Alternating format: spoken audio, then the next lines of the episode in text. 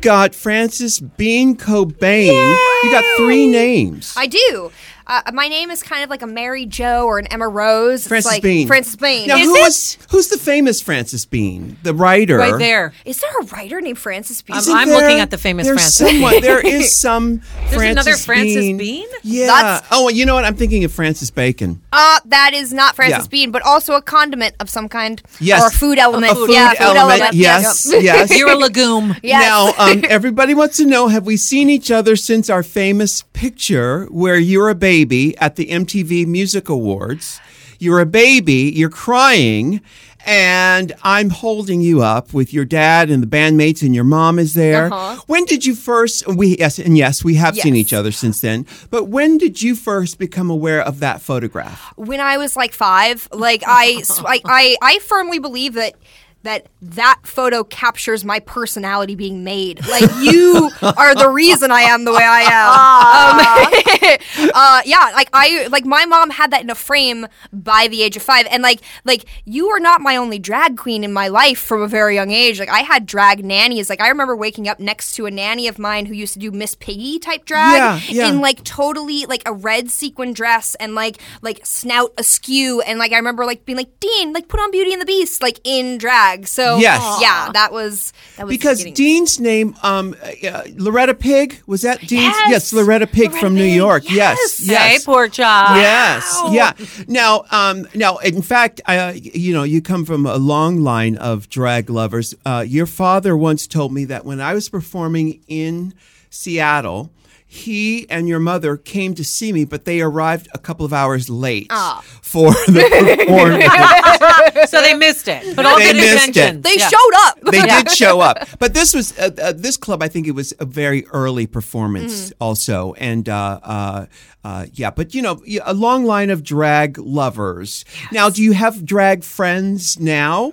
I mean, like tentatively, yes. Like I don't have a specific like like category of human being or Yeah. friendship that I try to fill up with drag, but like I have a the deepest appreciation for drag culture and Yeah. like and, and it's a weird kind of perspective too because I unlike most of the world have had a very early exposure Yeah. to drag. So it's like so I may be like one of the most qualified judges you've ever had. I think just you're by probably the longevity right. I've been studying it, you know? Yes, you were you were born to the role. Uh, born into drag, yes. yeah. now you're also a performer and artist. What um, is there a lot of pressure on you to be really good? Here, step up to the mic. We were just Yes. talking about that. You Yeah. were born into ro- rock Yeah, and roll rock roll, yeah. royalty. Whatever Yeah. that means, yeah. uh, Like, all right. So here's the thing, like about it. Like I, I, I observe this a lot within my my weird community of celebrity children, right? Mm-hmm. Like where like so many people are trying to replicate or redo what their parents have done, Yeah, right? yeah. And like as I, I was telling Michelle earlier, like I was really, really hesitant about calling my myself a musician for a really long time because it's the same thing. It's my family business, so it's Mm-hmm. Yeah. like the same thing as becoming a doctor because your parents are doctors. Right. It's the same thing. Um, and also like there's kind of like this like dirty association with like with musicianship in my family just because it hasn't ended particularly well Mm. in that realm. But what I think what I think is making me like and pushing me to kind of go for it is that I don't sound or act or am anything like my parents' artistry. Like mm-hmm. that is their own thing and like what my voice sounds like is just not it's not relevant to what they sound like at all. It just it doesn't fit into that category. So just in the sense that I don't sound like anybody else on the planet Earth when I sing is like a it's a definitive sort of like own space that I'm making for myself just by the tonality of my voice. Yeah, Um, absolutely. but, but the pressure is there. Absolutely. I mean, like, how do you how do you avoid that? You, can't. Um, so I, I, as opposed to trying to avoid it or shut it down, I would like to have the capacity to embrace it Mm-hmm. and and allow it to thrive around me, but not define my artistry. If Yes. you can't beat them, join them. Thank you. Thank you. Now you mentioned just sort of um, the pressure put on the the children of very famous artists. You know, um, are you friends with other children of famous artists? Yeah. Yeah, absolutely. I, I grew up with Billie Lourd, who's Carrie Fisher's daughter, since like I we were like six, and we, our mothers were really good friends, obviously. And um, me and her kind of looked at each other, and was like, "Your mom's crazy, your mom's crazy. Let's be friends." you know? And um, and she's like she's honestly one of the funniest people I've ever met in my entire life. Like she she makes me laugh in a gut wrenching way that I almost experience with no other human being. Well, her mother was that way. Oh yes, Yeah. absolutely. Just like funny to the literal bone. Yeah. So Yeah. yeah, um, like it's hard.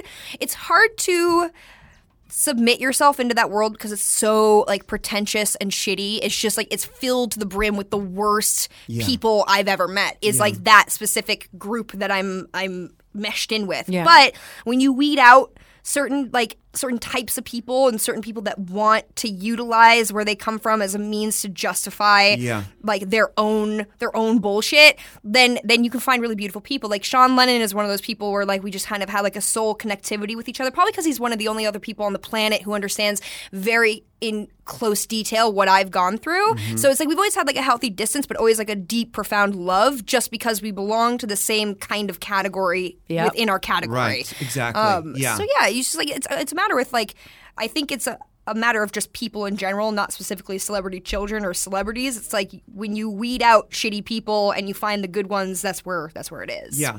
Now, you know, you know, you, you you're famous. Born, you were born famous. I'm the OG Blue Ivy. That's right. You were born famous.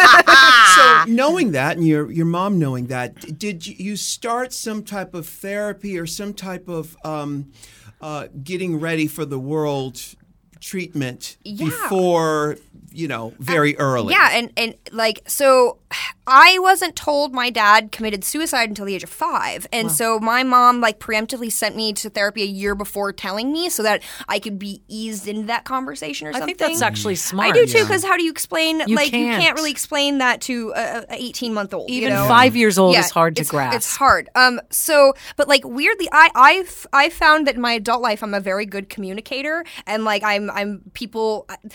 I've been referred to as a translator. Like I have a really um, good capacity to regurgitate other people's sentiments in a mm-hmm. secular way to make them mm-hmm. understand, and that's absolutely due to my communication school skills I obtained in therapy. Like mm-hmm. that, that was really beneficial about my capacity to like express myself and talk about my emotions and my feelings and my mentality, and like in a communicative non-intense way. Yeah. So yeah, it was. I think it was really beneficial. I suggest everybody go to therapy. Absolutely. Are you still in therapy? I so the thing about me in therapy is that I feel like because I was preemptively like exposed to that tool set that I don't need a professional setting in order to express myself in that kind of way in that sort of setting because I'm sort of sort of conditioned to it. Um, I'll go to therapy every couple years just to get like a general checkup and be like, hey, this is what's going on. Give me your perspective, stranger. Yeah. Um, but m- I have a weird thing with therapists because within two weeks of seeing almost every single therapist I've ever seen since the age of like 11, they always tell me I should become a therapist. I don't know what that's about. It's a weird, like, it's a weird career path. They're like, you should become a, a lawyer or a therapist. I'm like, I don't want to. So, It's always there if you do. It's Yeah, always right. there. I know, and it's always good to have a friend uh, for your friends to have someone they could talk to and they could feel comfortable with. You know, did you grow up mostly in Los Angeles or Seattle or where? So uh, I'm 25 years old, and I've lived in 27 houses. Um, Whoa. Yeah, I've lived in. I'm like a nomad, like a real nomad. Um, so I grew up at the Chateau Marmont in LA. Like I'm like the fucked up Eloise, and then I grew up on. a no, yeah, and then um, I and then I grew up on a farm in Olympia, Washington, with my grandma and my aunt. So it was like it was really contrasted because the farm was not my day to day life. The farm was like summer and winter break. and that's your dad's family. That's my dad's family, yeah. And like we had like goats and horses and a salmon, you know, stream and like Wow. willow trees and big property and like I think that's a huge reason as to why I am not as screwed up as maybe I should be. Uh, is because well, there's still time. there is still time. Yes. There's always time. Yeah. Um, Yeah. But yeah, it, I, I really loved what that provided me with was an understanding of what I want to adopt in my day to day life and how I want to conduct myself in a day to day life. And that doesn't mean like living in seclusion on a farm, but it does mean like maintaining normalcy is Yeah. really important for Having a balance. Having a balance for Yeah. sure. Tell me your most outrageous ghost story from the Chateau Marmont. do I don't know if there's ghost stories I have. I have like a lot of like random party stories. Well, like supposed to be haunted, you know. is it? Because Yeah. like John Belushi died there, right? Like I have more like ghosts that are people haunting. You know. Don't we all? The kiddo? scariest kind. Yes. Yeah. I had a woman once uh, wa- wa- drunkenly wander into my room, and we got into a fight for like 30 minutes about how this was not her room, and she was like, "That's my stuff," with like my suitcase. I'm like, "Man," no. she like went through my suitcase, was like, "This is mine." I was like, "No, it's not, my ma'am. Let's get you downstairs and some coffee." Oh Uh, my yeah. goodness! now, um, uh, you're doing music. Mm-hmm. Tell me about your music. Uh, so when people ask me to describe what what my sound is, I like to describe it as like if PJ Harvey and Fiona Apple got into a fist fight that was broken up by Dolly Parton and Jeff Buckley's crying in the corner. Makes complete I sense. love it. Actually, that makes a lot of sense. Yeah, no, the way It she really said does. it, we get it. It's fabulous. And so now, are, are you have you are you signed to a label? or Are you doing your own thing? Uh, I I can't speak of Okay. those Uh, things at the moment. I get it. But but uh, let's just say it's put into motion. Yes. yeah. Oh, that's great. That's very exciting. Yeah. That's really exciting. Super exciting, yeah. And so, what kind of music do you listen to daily? What did you listen to this morning? Oh, I listened to Dolly Parton on the way here. A lot What of Dolly- song was it? I listened to uh, "Dumb Blonde" and Oh, yeah. "Joshua." Those are like two like real like home down songs. I Yeah. love. Um, there's this girl named Sharon Van Etten who's like kind of like an indie lesbian, but I love her. I don't know if she's a lesbian actually. I should take that back. Yeah. uh, she's very indie, um, kind of butch aesthetic. And she has this really beautiful song cause, called uh, every time the sun comes up. And it like it's one of those songs that captured me and like i love. yeah. um let's see who else. I love a lot of like like like show tunes like i Oh, love yay. like barbara streisand like anything barbara like there's this uh there's a song called um the something called supermarket something where it's like it's all these like like chinese like supermarket sounds in the background of her voice It's super super funny um, wow. Do, are you do you listen to your parents' music? well, I I l- have listened to it. It's different listening it. It's your mom and It's my mom and dad. but Yeah. it's like also it's like emotional ties because specific stuff will be about like about me or Mm-hmm. like referencing something I am very intimately knowledgeable about or involved with. Mm-hmm. Um, so it's it's it's like I can recognize like specifically like with Kurt's music. Like Kurt's artistry was on another level. And Mm-hmm. like that I as a fellow artist I can recognize like how important and like substantial like his lyrics and his melodies and he was. Mm-hmm. But on an emotional level, it's still like this guy who I who's like Santa Claus, you know, like who I'm- Right. I'm, like related to Santa Claus, Yeah. and like it's like so that's an emotional tie thing. Where And you have like- his face. and I have his fucking face. Yeah. How fucked up as that? Oh my goodness! Now you've you've lived a lot already. You've been married and divorced. Yes. And are you? What what, what do you think that's about? Do you think? What, why did you get married so early? I got married because I met a guy when I was 17 and newly emancipated from my mother who gave me a sense of like normalcy and stability. The marriage did. The marriage, well, the idea of marriage, the idea of like securing a family very early on was the complete opposite of what my mom did. And my dad, like, because my mom got married when she was like 29 and like had a baby when she was 30. And like, that's not particularly old. But for me, after she only had a family life for like two years Right. And then she never remarried or anything. So I wasn't ever provided with any kind of stability. And I met this guy who at the time presented himself to be like stable and normal. And like that mutated later on, but like that's okay. Like as people change in time, that's okay too. Um, but but I really was grasping on for some kind of stability anywhere, especially coming from like like this is all public knowledge. So like I had just emancipated myself from my mom, who was like like on she was on one, and like that was kind of like And it was headlines it was everywhere. Headlines everywhere, thing. and she like she was like the kind of drug addict I was was like a very like nobody knew I was a drug addict because I was like at my house by myself. Like Courtney's a very loud drug addict Mm-hmm. and like likes to expose herself in that way, and like and her antics are sort of louder than mine. So when I stepped away from all of those antics, I was looking for the most normal thing I could find, and I actually I got engaged like a- year after I met him, but we didn't get married for like five or six years. And at the point that we got married, it was less about like wanting to get married and more about like we've been engaged for so long, this is what we should do. Right. You know. Right. So you mentioned being an addict. Uh, are you in a twelve-step program? Uh, yeah, so I, I have the thing about the 12 step program specifically for me is that it provides a sense of structure um, that that I I don't it's like it's almost like school. It's like my brain doesn't necessarily work in the normal confines of societal structure. So I have sober companions and people who are sober that I talk with and communicate with who um who some do the 12 steps and some don't. Um I I like to take certain aspects of this 12 steps, like keeping myself accountable, um, Sure. you know, channeling my fanatical, addictive personality and tendencies into really healthy things and, and learning how to um, construct my life for a higher spiritual purpose. Um, and like, so those are tools that I find really helpful. What I don't necessarily find helpful for myself is, is attending meetings every single week because I have a free flowing understanding of communication with those who are sober in my life. Right. So it's kind of like I have my own meetings set up, um, just on independently. But you do have people to call on if you need Yes, them. yeah. absolutely, yeah. So what is what is your spiritual practice? Um, my spiritual practice is being connected to humanity. I guess I'm a secular humanist, but I'm also like I'm also somebody who feels like I feel uncomfortable giving my spirituality a definition or the the higher power that I refer to a definition because I think that it's more complicated than being able Absolutely. to put it in one category, right? So like the way my spiritual practice is having the capacity to sit with myself and feel the earth around me and feel the air around me and connect to whatever is bigger and louder and stronger than I am. Um, and like it's I don't think you need a specific setting or a practice in order to tap into that and acknowledge it and appreciate it. you Yeah. know? Well, yeah. Well, acknowledging it is the practice. absolutely. uh, Right there. It's just knowing it's there. Now, we're going to go to break real quick. We've got Frances Bean Cobain with us. We'll be right back after this. Robinhood is an investing app that lets you buy and sell stocks, ETFs, options, and cryptos all commission free. Yep.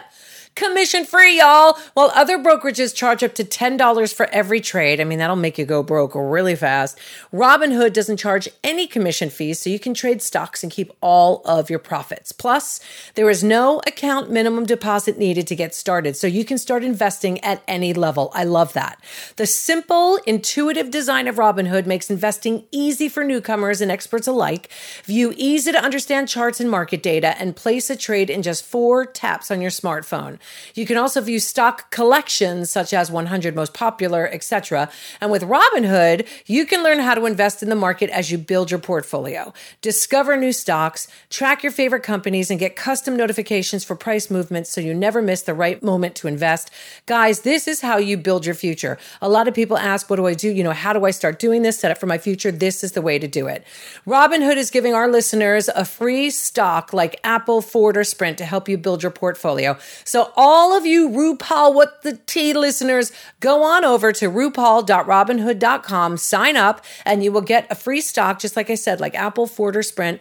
Help build that portfolio with Robinhood.com. So, it's RuPaul.robinhood.com. We are back with Frances Bean Cobain. You are so wonderful to talk to. You're so oh. deep and rich, and you know you've you've you fit a lot of life into your 25 years already. Yeah.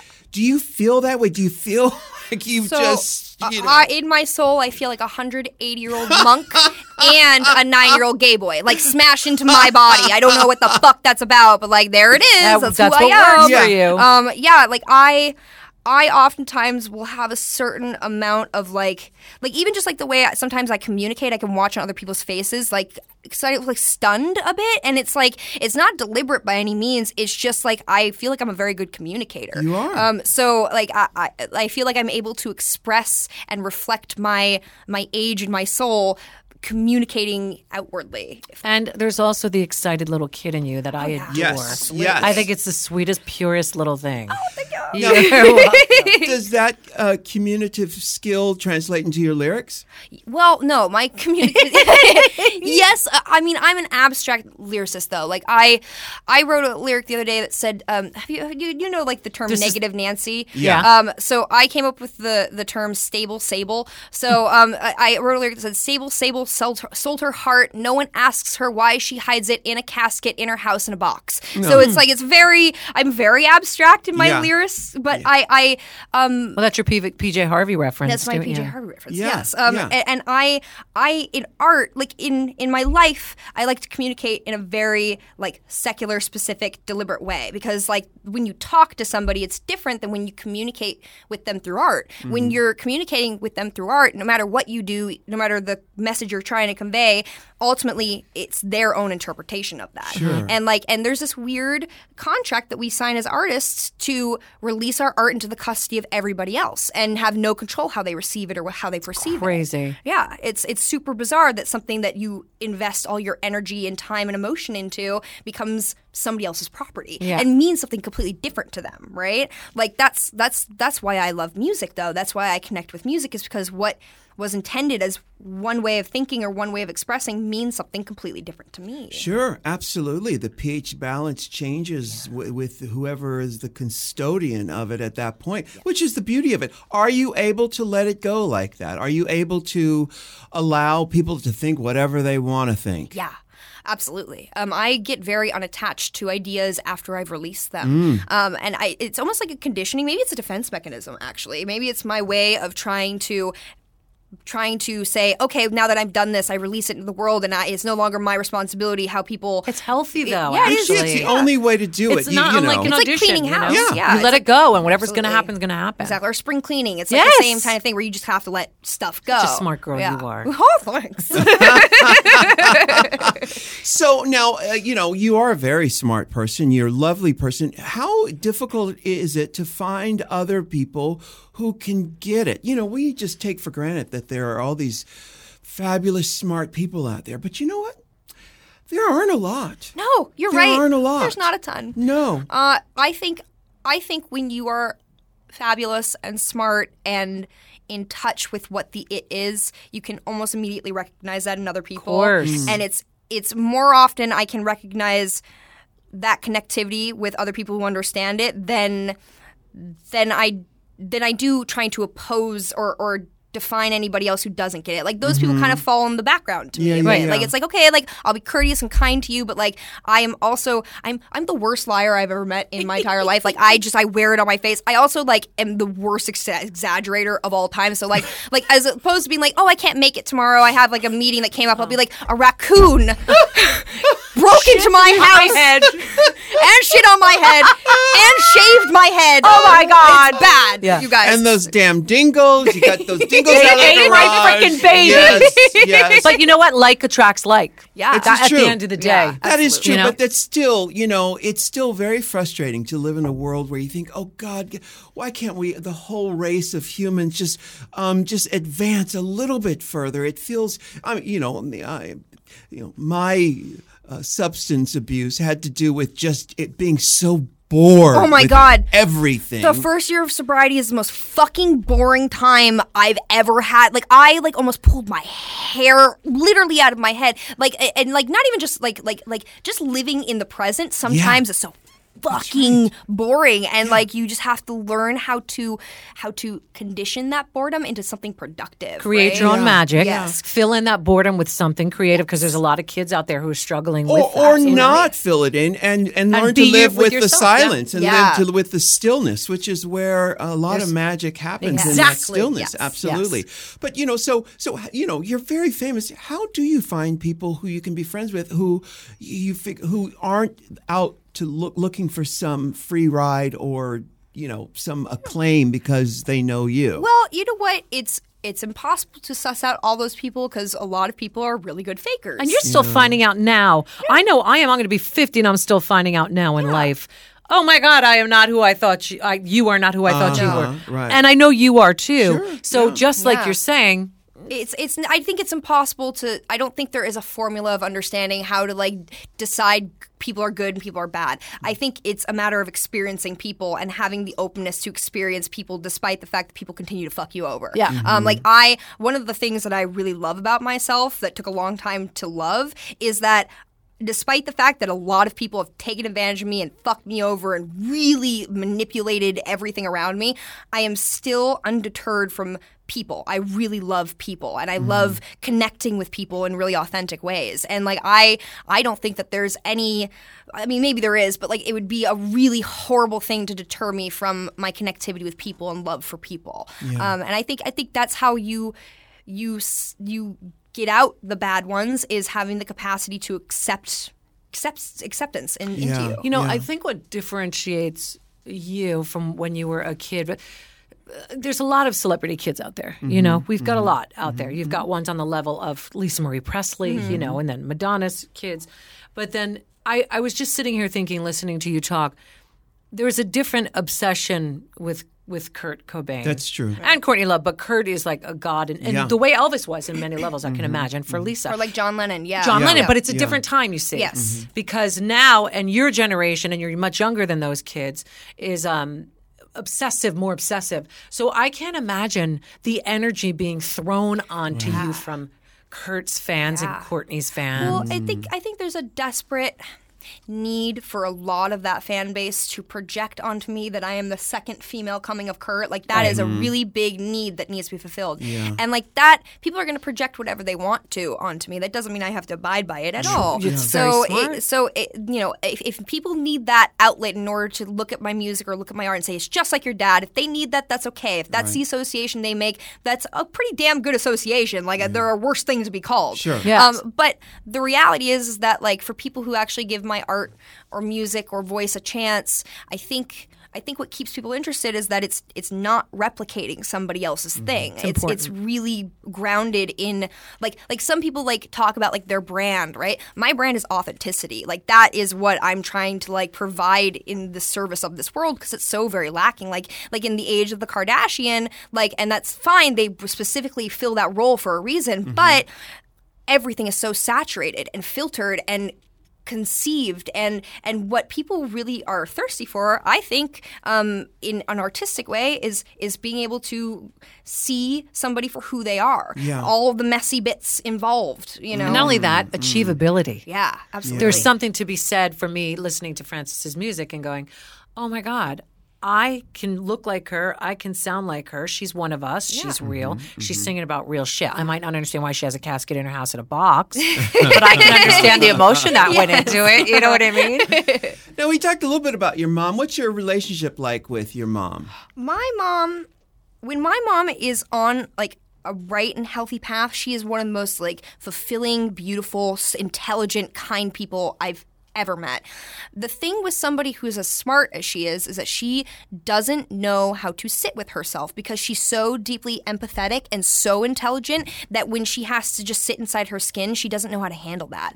Um, so so she's highly self-destructive as a result of not knowing what to do with all that information and feeling. Um, i I am somebody who only wants to, p- to provide the role for her as somebody who loves her and supports her and has a, an non-judgmental understanding of empathy and compassion that maybe nobody else in her life has. I don't want to control her. I don't want to I don't want her to do one thing or another and I also don't expect that my opinions are going to deter her decisions. I just want her I want our relationship to be based on like open communication and love and Truth. and truth Yeah. and, and awareness about how our actions affect the other person. So, you know, she's a really good person and like I I think that I think this is like what I'd like to call the era of balance and I hope Right. that we're like bringing in the era of balance. So Well, that's a yeah. very evolved uh, point of view. When did you land on that uh, relationship with your mother? Oh my god, it took so long. I was so fucking bitter and angry and upset and resentful for a really long time.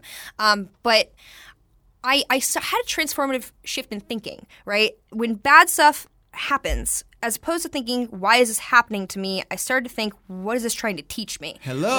Right? It's it's transformative. Like Yeah. it's changed everything. Like I, I had a really bad month last month. Like my dog died. I broke up with somebody. I have to move houses. Like it was a bad fucking month. But throughout the entire thing, I was like, this sucks. It hurts. I don't want to be here, but this is going to be a bigger lesson. With perspective, in two weeks' time, this is going to be a lesson. I'm going to take something and learn something from this. So it's it's that shift of thinking really has informed how I have all my relationships. Absolutely. Mama's That's not the- your teacher. Well, exactly. That is the only way to do get through this life. Absolutely. Is to understand that there are there's magic out there and there are clues. I feel like Jessica Fletcher. Murder she sat down and she wrote. I, my job is to decipher the clues. The universe has stage direction for you. And most people are are missing it, and that's fine. That's fine, but I'm out to seek and find out what it's trying to tell me. You know, right now as we're taping this, we're, we're in Mercury retrograde. I know. So like legit, I like I never think astrology applies to me. I'm always like, it's silly, like a grain of salt, right? But like I swear to fucking God, Mercury in retrograde is like a real thing. It's like a real thing. And the older you get, you feel it more. I think. Yeah, Yeah, yeah. we just came out of a lunar eclipse just a minute ago, so all it of felt that does- great. well, all of that is applicable, and and it's interesting to live on this planet long enough to sort of figure out how things work and how it feels in your body, what your body feels like in this human realm and to make peace with your mother or your father yourself and to understand the proclivities of you know why you do what you do are you still a seeker are you still finding new things out about yourself Oh my god, yes, all the time. And like I I my favorite thing in the world is learning. Like, uh, uh, like loving and learning are my two bread and butter. Like uh, I I think my life will be I will be ready to die the day I'm like okay I'm- I've learned it all. Like I have mm-hmm. nothing else to learn. And I hope that never happens. I, I really every single day is like this process of of knowledge and like having the ability to experience things and see things and do things that inform my knowledge and like mm. my spiritual self. And Yeah. like that it's so like I think it's essential to to our essence as people. Like I, I've never related to people who who have no desire to learn beyond themselves or their own ego. Like I- that is completely foreign to me. Because if I had it my way, I'd just be a floating brain. You know, like just like a feeling, seeing, floating brain. But as it as it turns out, that's not the deal. So like as as a compromise in a way, I've really found a love for fashion and for like for like artistic fashion mm-hmm. and like makeup because I have to compromise and express myself in some way and since I can't get what I want I will I will glam it up in the craziest way I can think of. I love that. now, we're going to go to break in a minute, but I want to ask you: Did you go to regular school when you were living with your grandparents? No, because I, I wasn't in a with them consistently enough to do regular school. But when I did do regular school, I dropped out when I was 15 because social constructs like school weren't. I couldn't apply it to my brain. Like they, like I was reading like David Foster Wallace and Nietzsche in ninth grade, and they were asking me to read 1984, which I'd read three years prior, and I Yeah. felt like I was de-educating myself Yes. by Yeah. participating in it. Also, I'd never need to use calculus. I have a phone. Like Yeah. Never gonna use it. You so. sound like my kid. so did you? You eventually took the GD. I took you a to- GED and I, I illegally audited some uh, some Columbia classes that they Yeah. didn't know I was attending, you know. And Yeah. um, I I just I've always been really uh, thirsty for knowledge, and I love reading. Reading is one of my favorite things in the world, and exploring. And um, and I was self educated in a big way, and also like I had different problems than kids going to school. So like some kids would be like, "Fuck, I didn't do like my essay," and I'd be like, "Fuck, I had to call the paramedics. 'cause My mom's stomach pumped last night. Shit, you know, like it's just different set of priorities. Amen. Oh my You got a different life. That's a bit, different little life. We got Frances Bean Cobain with us. We're going to take a break. We'll be right back after this. It's time to talk about one of my favorite things that we ever talk about on this podcast Casper Mattress. It all began here, you guys. Casper, as you know, is an online retailer of premium mattresses for a fraction of the price. Casper brand mattresses combine multiple supportive memory foams for a quality sleep surface with the right amounts of both sink and bounce. Sink and bounce. That's the name of my new album. Ah, look out, big Frida. They also have breathable design to help you sleep cool at night because a lot of people, you know, you get hot at night, but not with Casper. They regulate your body temperature throughout the night and they even arrive right to your doorstep in a transportable box. And we all love a box that's transportable, let's be honest. And Casper isn't just a mattress company, they also offer sheets, pillows, bed frames, and even dog beds. You guys can go to my social media, my Instagram. I always post pictures of Bella. Romeo loves it too, but Bella, she's my 13 year old American bulldog. She is obsessed with her Casper mattress now. Trust me, I've had beds for. I've spent so much on beds for this dog for over the years, Tempur-Pedic, blah, blah, blah, blah, blah. She is, this is her throne. She does not get out of her Casper dog mattress. She is obsessed with it. Now, besides the original Casper, they offer two other mattresses. You've heard us talk about the Wave. That's the new one. And we, both Ru and I have it and we love it. That's the patent pending premium support system to mirror the natural shape of your body. This is the top line there. The Essential has a streamlined design at a price that will not keep you up at night. See what we did there. Absolutely adore all of them. And you could be sure of your purchase with Casper's 100 night risk free sleep on it trial. And did I mention free shipping and returns throughout the US and Canada?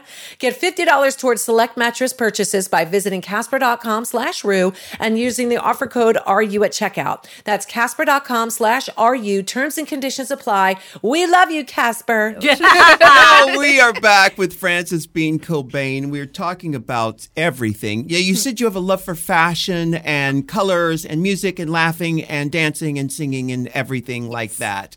Has it always been that way? Were, were you ever like goth, dark? Oh my god, yes. Well, actually, we We talked about just this talking earlier. about my- our- I was like a hardcore like emo kid. Like I loved My Chemical Romance so much. I was telling her about Lily's obsession with them and Gerard Way, and she made me go to the solo stuff, which she was like, "This is not," and I was like, "No, this is." His. And she was saying she became so obsessed with them that she became friends. With them. No, I like with okay. him. So when I was twelve, I met him like I weirdly at a show. Like he like, in Micro mo- romance. My. My Chemical, Chemical Romance. My chemical romance. Yeah. I met him at a show and he was really nice to me and I was like, I'm gonna be his friend. And Yes! like I figured it out and like now I'm really good friends with his wife and his daughter. He's like he's like family, like really good. But like I was a shitty emo kid for sure. Mm, and like really mm. into like like My Chem and like Descendents and like Misfits and like I was just like I was I was really angry and confused and angsty and so I like I was got really obsessed with horror movies and comic books and like just I really um related to like over the top fantastical stuff because at times that felt more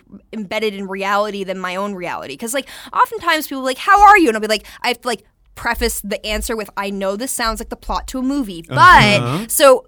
But the hills really do have eyes. But they really do. Yeah, and the people live under the stairs. they do. yeah. um but uh but so like gravitating towards comic books and horror and dark music was like this ultimate form of escapism because it was so on the polar opposite end of reality and that felt more real um so i was like i was really dark i would you know i would even say i was really dark until like the age of like 24 like i was That was like last year. that was like last year literally like i like i was really okay with like this facade of like being like fragile and smoking and like stringy hair. Like i was okay with like kind of buying into like the grunge aesthetic because people were shoving it on me. I was like fuck you guys i'm gonna do it anyway. You know what i mean? Yeah, like yeah. i'll take that power back. Like now i find that like like before like like you know even two years ago three years ago admitting that i love dolly parton was kind of unpunk rock even though she's probably the most punk rock Oh, person in the world. Absolutely. um, but like so so it took it took getting clean to have the capacity to grow and then it took a near death experience to really have a shift in thinking. Um, and that only happened in september of 2017 my near death experience. So i like i really accepted like like lightness into my ni- life and like color and and vibrancy and laughter as like not something to be associated with with n- like like Being- shameful Yeah, or, or ignoring the the bigger picture. or like or just focusing on the negative because that served my victimhood more. Yes, yes, yes, yes, yes. Well, it's interesting because what you just described is really a rite of passion, you know, of of passage. You know, all of us we have to go through that part of it and walk through the fire to get to the other side and to actually own mm-hmm. being light and understanding that um, life is to be enjoyed. Yeah. But you can do the other thing too. Yeah. But you know, I I know personally I had to walk through all that darkness to get to the other side. Absolutely, and it. I think I think walking through that darkness has given me a sense of empathy and compassion and awareness that I wouldn't have had otherwise. Like I think it was completely necessary to inform the person that I am.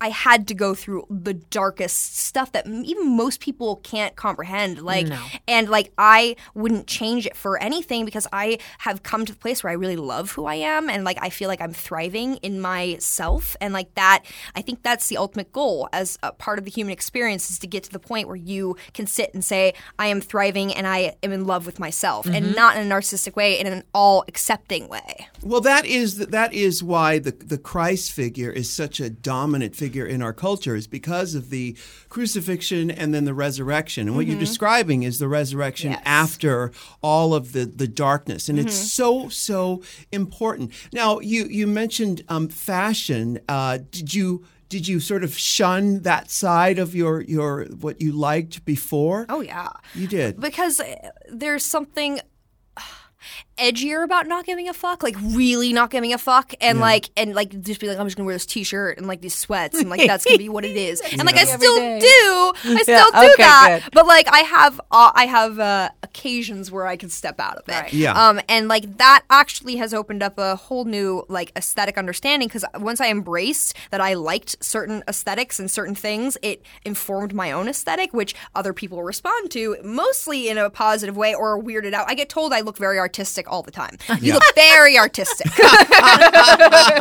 How artist Yeah, tags. right. yes. You know, one of the, the, the biggest challenges for people uh, who see all the colors and hear all the sounds is to avoid being too cynical. How do you avoid cynicism? Because the cynicism is a real trap. Because I think there are different stages in, in the evolution of humans on this planet. First, first you get angry because you realize this is all a hoax. Then you become cynical and bitter.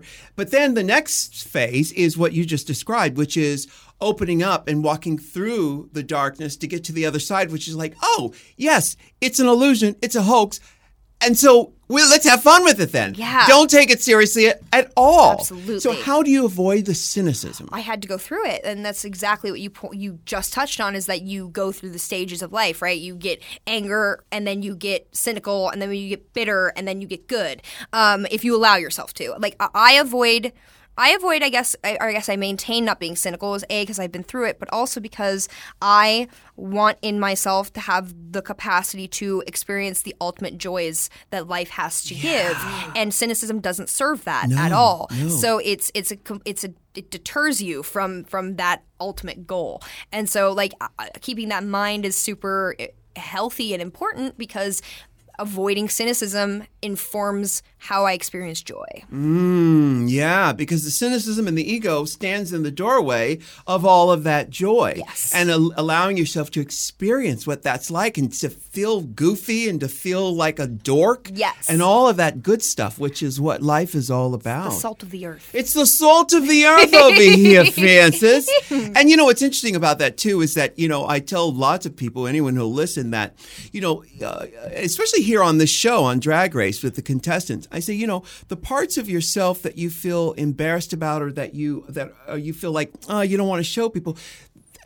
Those are the parts that allow us to fall in love with you. Absolutely. Those are the parts that make you an interesting character. Yeah. You know, have you studied acting? No, I like I said, I'm the worst liar I know. So I, I, it's very foreign to me to like say other people's words with other people's idea of who I should be. I, I tried one audition once and I walked away from it and I was like, that's so soul crushing. Like, how do oh, people do yeah. that? Yeah, it is. It's soul crushing. And so, like, I don't think I could ever. I don't think I'll never say never, but it would be very hard for me to to rely on anyone but my own authentic self. Like I'm very comfortable with who I am and what the art I have to offer is, but relying on somebody else's idea of who I should be with somebody else's words is a f- it's a foreign concept that maybe I'm not as comfortable with. I can't say that I would never consider it, but it's it's unlikely. Yeah, So. yeah. How are you with money? Are you Oh. good with money? Well, yeah, I am now. Uh, nobody ever, because I didn't exactly come from the best example of how to handle that. Um, nobody ever sat me down and was like, "This is how you handle like." Grandparents didn't. no, because my grandma never had money. You know what I mean? Like the only money she got was from my mom, um, and so it was like very. Um, it was not. It wasn't. It, she never got like such a large sum where it's like. And also, I don't think you can really. How does somebody who lives on a farm like and, and comes from really simple stuff talk to a trust fund baby? Yeah. You know what I mean? Like like like what is she gonna do? Be like, you should keep a checkbook. Like, do I need to keep a checkbook? Yes. The answer is yes. But at the time, thinking about that, like being like 15 16 with somebody who has the means that i do it's just like it's you can't ration with that until unless somebody wants to be rationed with and so i i would say in the last like two years i've taken real accountability of like like looking at every single thing and Absolutely. talking with like you know the people in charge of my money and having in-depth meetings and like and also like recognizing that you don't have to live lavishly in order to live well Yeah. like it's not necessary to have like uber xx or whatever the hell every Mm-hmm. single time you're going five minutes away you know what i mean like get the uber economy if you're going 10 minutes away like fucking it's okay you Yeah, know like it's yeah, all right yeah. um and like obviously certain people reach a level of success where they like have earned the ability to go beyond that and just be like, yeah, like I've worked really hard. Like let me have a car service every single day. But uh, my relationship to money is different because I didn't earn it, and so it's almost like like this big giant loan that I'll never get rid of. Um, and it's like I have a almost foreign relationship to it, or like a guilt because it feels like money from somebody that I've never met, let alone haven't earned myself. My Yeah, fuck. yeah. yeah, it's a total my fuck. Has it? It's changed though over the years. Your Oh, your yeah. relationship to abundance. Yeah, absolutely. Because because when like like the one way I was shown how to live was live in excess, like live beyond your means and live in excess, right? And it took me stepping away from that and getting sober in order to realize that that that mm, no matter how much money you think you have, it's not permanent.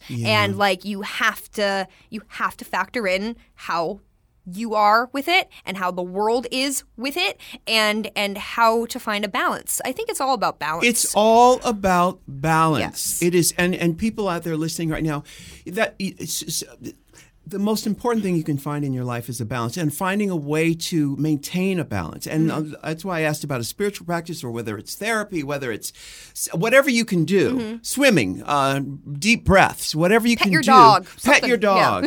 you know that is the key to life. It has been such a joy talking Oh, to you. thank you for so having refreshing. me. I, you, and you helped out so many listeners out there Oh, who are big fans of you and have watched you grow up, and we're all so proud of you Oh. And what you've become. And we are looking forward to everything that you do in the future because we're rooting for you. Thank We you can't so wait for your music. Thank Yes. you, you guys. Like this, this whole day and like experiencing this with you guys is like one of the most magical experiences. You both are so wise and open and compassionate, and like, and what you've done for this culture and society is like it's unparalleled. No one's ever done what you've done before, and that's that is all on you, and that's amazing. And I thank you for that. Thank you so mm-hmm. much. I appreciate that.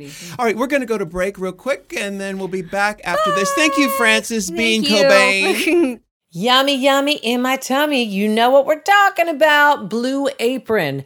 Looking to switch up your cooking routine? We'll start this year off fresh with the help from Blue Apron, your secret to easy meal planning. Literally, there's one outside my door as we speak right now. You can choose from a variety of plans, including their kid approved family plan, the vegetarian plan, or the brand new Weight Watchers freestyle plan. Learn how to poach, saute, and chop like a pro, all from the comfort of your own kitchen. You can create healthy habits this year by learning how to cook at home. So many of us go, oh, I don't know how to cook. I'm just going to go out to a restaurant. Not only does that waste money, you don't know where the ingredients are coming from, and it's certainly not going to be the healthiest choice. Blue Apron offers a variety of meals, including all those things that I'm talking about, and they make you super, super happy. I'd cook with them at least three nights a week, and if I'm not here, my husband does it. It's so much easier. You see everything pre divided, you have the little recipe card in front of you. I absolutely adore the fact that Blue Apron takes the chore out of meal prep because usually you have to go to the grocery store, you have to figure out what you need to get. And these Blue Apron, these are meals worth sharing on social media in as little as 20 minutes. I absolutely adore it. Each week we get a variety of delicious meals to choose from. Now listen, my husband and my kids will go on to the app and they'll choose what they want every week. If they don't like what they're planning to give us, they just swap them out. It's that easy. Check out this week's menu and get $60 off at blueapron.com slash rue. That's blueapron.com slash RU. Blue Apron, a better way to cook. We've got Ellen Pompeo here. She's, of course, you know, uh, from Grey's Anatomy, executive producer. How have- Grey's Anatomy. Yes. How long have you been doing that show? 15 seasons. Oh my God. My goodness. Now, when you guys film this thing, do, do you have you had the same dressing room for 15 seasons? I have. I have a trailer. Oh, it's just a trailer. Actually, that's a lie. It's a trailer, but it's has not been the same one. We got new trailers probably around season five, Right. Yeah. and I redo mine because I'm a fan of interior design, as you know. Uh-huh. I, I know. Yes. I redo mine every couple of years. I just redid it. I had um, Jeremiah, um, Nate Berkus and Jeremiah. Uh-huh. Yes, of course. Yes, mine. yes, And I had. Jeremiah do my trailer and my office this year and and what lot do you guys shoot on? on a lot called Prospect Studios, I don't know where that is. which is in Los Feliz, very close to. oh, is that where ABC the soap operas used to be? It it is. Oh, General well. Hospital and all- yeah, General that's- I know where the- still there. Yeah. And American Bandstand. It's like down the weird oh, street that's like residential, Oh, yeah, right? Weird Yes. street. yeah, yeah. yeah, yeah. And that's kind of close to you. I mean, not to give away where you live. exactly. I was going to say the same thing. yeah. Yes, it is. It's no, a, that's great. Yeah, five minutes away. Yeah, especially since you don't have to go over the hill because you know, for people who don't live in Los Angeles, parking and traffic are factor hugely in the choices and decisions you make on a daily basis. Sometimes I will not go to certain places because a there's no parking, or um, I have to go over the hill, or I have to go through the Cahuenga Pass for for something. You know what I mean? Yeah, you literally have to plan your day. Well, I can't go to the valley at three because the traffic is too bad. I have to go at noon. It's true. Yeah, yeah. And and you know, I know you're from Boston, but have you always known how to drive a car? Yes. Yeah, because if you, a lot of people come here and they don't know how to drive a car in Los Angeles. I after Boston, I moved to Miami, and then I moved to New York City, and I always drove. you had a car in New York also? Um, I did have a car in New York also. It's just expensive. and it, yeah, I used to live on the West Side Highway Yeah. down over there by Florent. Yeah, that's where I live. And there was plenty of um, parking down Yeah. there in the meatpacking district. Back then, it wasn't what it is now. Right, right. And, you know, the only thing you had to worry about was drag queens who wanted my shoes. yes, or They didn't want my car. or the Johns who love them. There you yes, go. yes. so there was plenty of parking down there. so, And yeah. what what years did you live in New York? Um, I let's see. I think I'm. I lived in Miami from 91, 90, 91 to 94. Mm-hmm. and then I lived in New York from ninety five to two thousand. Did you go to Miami Mm. for school? I went to M- Miami because all my Queen friends moved down there. And Boston was freezing. Yeah. And I had no idea what I wanted to do. I graduated high school in 87. And they all moved down there and they said, come down. And so I went down one winter and I stayed at the Fontainebleau Hotel. Oh, good one. And there was nowhere to work. There was one gay bar. That Wait a minute. There was a few in at 91. in '91 there was there was like one gay bar. There was the Club New. Warsaw There was the Ballroom. Warsaw- then there was Club Ball New. There was Yeah. Club Deco.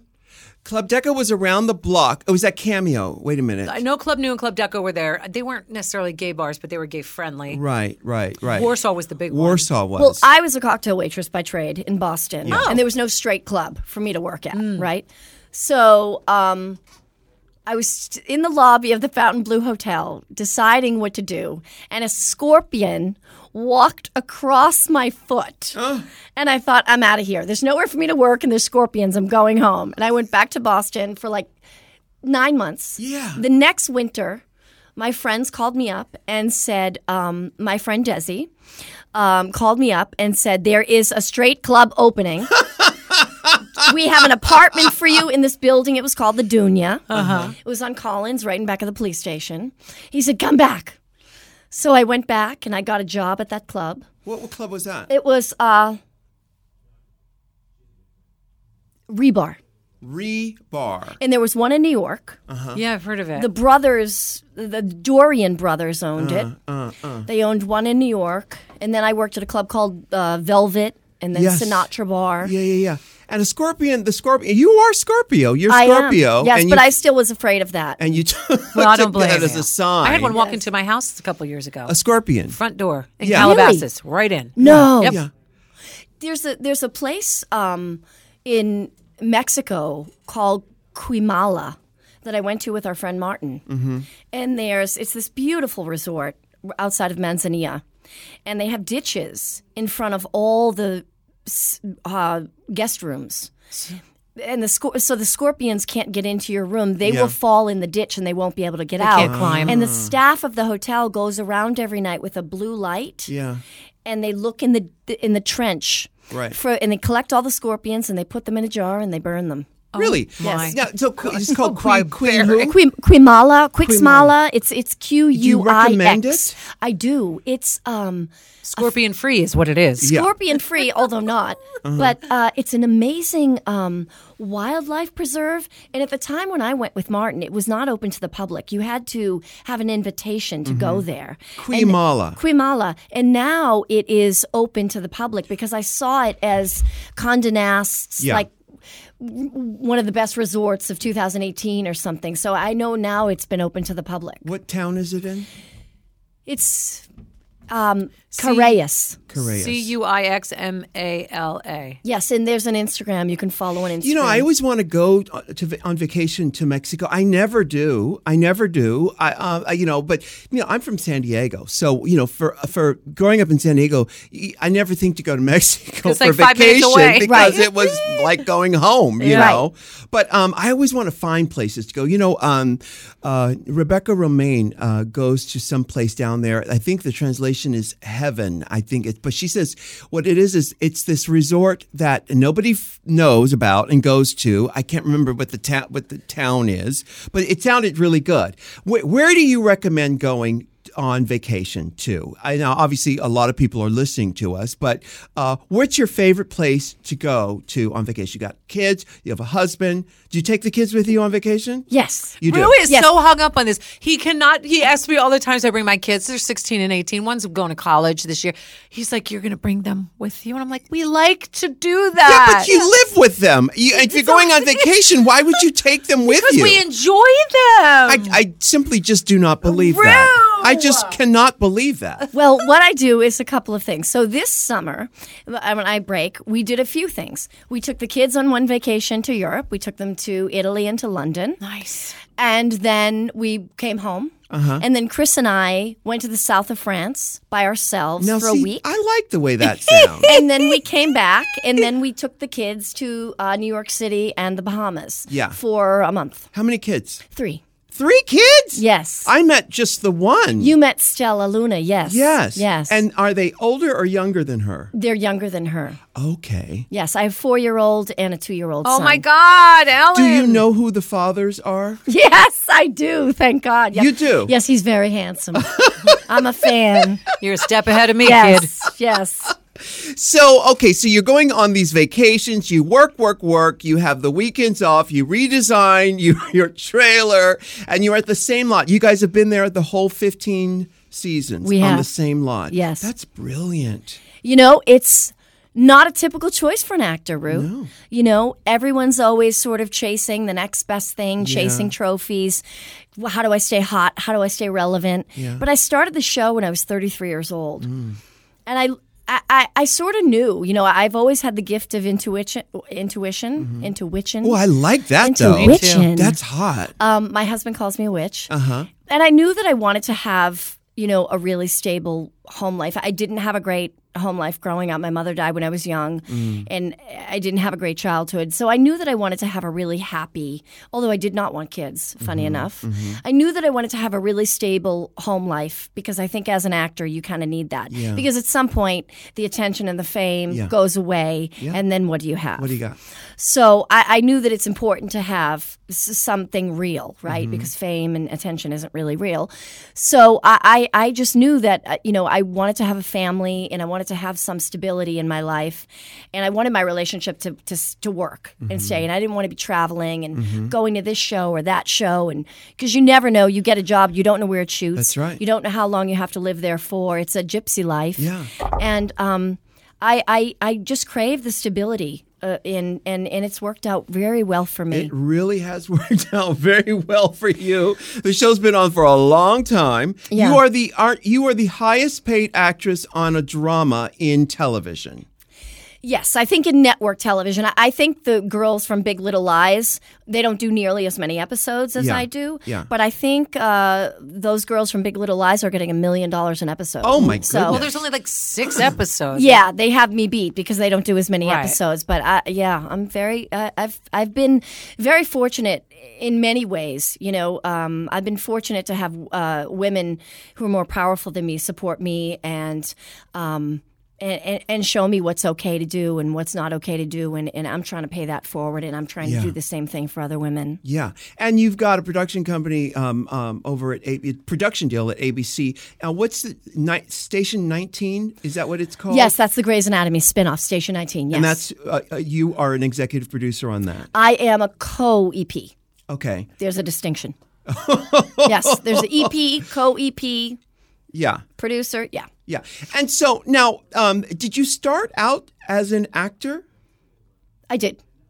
Uh, well, I started out as a hustler. Yeah. Let's, okay. you know. Well, there, look, there you go. you know, I, I, I grew up in Boston. You know, I was kind of, you know, I was raised around a lot of gangsters and a lot of bad guys, and uh, I was, uh, you know, selling vodka slushes outside Fenway Park when I was 14 years old. Wow. You know, so and and you know, my mother died and when I was young, and so I had a lot of people raise me, and um, one of my older sisters, you know, all her friends were queens, and so you know, I was I I grew up around all these amazing, creative, fantastical guys who just. Um, celebrated me and and and and and showed me what true courage is. And true courage is is the courage to be yourself. Yeah. and so um, i only have a 12th grade education but i have the best street education any person could ever have because i learned from so many different types of people. From gangsters from drag queens you know from nuns from I just I had the most amazing mix of people in my life and I, and I was lucky enough to take a little bit from everyone. Now, why does uh, you know? I think of Boston. I think of uh, Catholicism, and I think of Wahlbergs. gangsters. what? What? What? What? The Wahlbergs. Oh, the Wahlbergs, of course, yes, and then the Wahlbergs and New Kids on the Block. But why is it? Obviously, the Catholicism, obviously, but why so m- much gangs- gangster stuff in Boston? Well, I'll tell you, it's not a myth. It's absolutely true. There's the Irish. Well, there was. I don't know about anymore. You know, it's times have really changed. Um, but there's the. I, there was at the time when I lived there. There was the Irish mafia and the Italian mafia, and I think that um, there there were immigrants. You know, and they were uneducated, and they came to America, and they had to find their way. Yeah, And I think crime was easy. Yeah, For yeah. uneducated. But Boston is. I mean, has a reputation for being a tough town. It's, It's, a, tough very, town. it really is. I don't know about anymore. Yeah. I don't go back often, but When it is you a very there? tough town. I would say uh, 89, 90 when I moved to Miami. so when you moved to Miami, were you studying acting when you moved to Miami? No, I was not. no, No. And so, how did the acting come about? You know, I grew up. It's funny because, you know, there. So so when I was a teenager, everybody, you know, all my friends in school were watching like I don't know. Molly Ringwald movies, Yeah. and, and I was watching Female Trouble. Uh-huh. You know, I had no I had no reference for any of the regular movies that people were watching. I only knew who John Waters was and Crybaby and Yeah. Hatchet Face and all this. So I had like a completely different frame of reference for everything. Um, but I, um, why?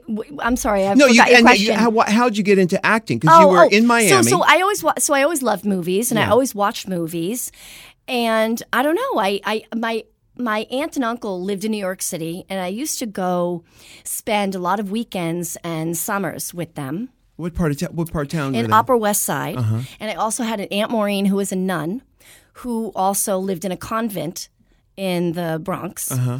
And um, my uncle Jimmy, who's now passed away, took me to the theater all the time, and he didn't want to pay for my ticket.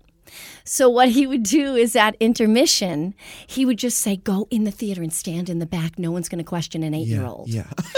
So Probably right. you know, and they never did, and I was terrified. But I would go. I would You only just get he would half the push me in. show. So for like until I was like fourteen, I only ever saw like the last half of Annie. I saw like the last half of The King and I, the last half of Annie. I had never seen the beginning of any of these shows because he would always shove me in at intermission. Um, so I think I caught the acting, but my aunt Ellen, who obviously I'm named after, was Uncle Jimmy's wife, and uh, she's still alive and lives in Boston.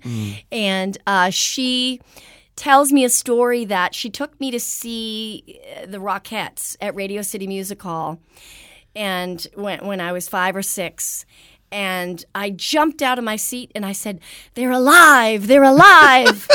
and uh, and so I That think would be they the second think half of that's- Young Frankenstein. That's when I caught. That's when I caught the bug, I guess. Oh, I love that. I love it. So you're in Miami. You're you're tending bar and or waitress in Miami Beach, and then how did you get back to New York? What happened? Well, I knew that I wanted to be an actor. Mm-hmm. You know, when I moved to Miami, I knew that I had aspirations to be an actor, but coming from a working class town, it's not anything I even remotely knew how to approach. Mm-hmm. So I thought, well, I'm too afraid to move to New York by myself. I don't know anything about Los Angeles or the West Coast. Mm-hmm. I had no relationship to it at all. New York, at least, I had been going since I was a kid, so I felt very comfortable there. Were you studying in Miami? Studying No, acting? no, I was a cocktail waitress. So um, I was studying the art of the hustle. Yes. Yes, which was very easy to do in Miami because everyone was so fucked up. Yes. You know, there were so many drugs and, And- so much drinking, and I was I'm not really into that stuff. I would just work every night in the club, so I was able to you know take all those men for all their drink money. Yeah, of course. And it's such a transient town, especially back. it- I'm sure it still is a transient town because people come in and out from around the world. People were coming in and out of, of Miami. Mm-hmm. So the hustle was real and the hustle was deep.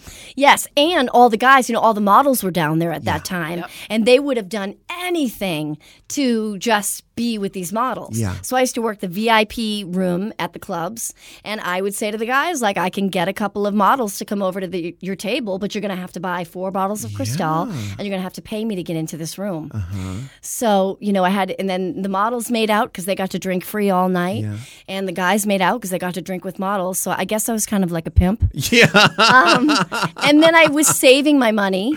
Um, and knew eventually I would have to make a move. Right. And I worked in Miami for four years as a cocktail waitress. I made a ton of money.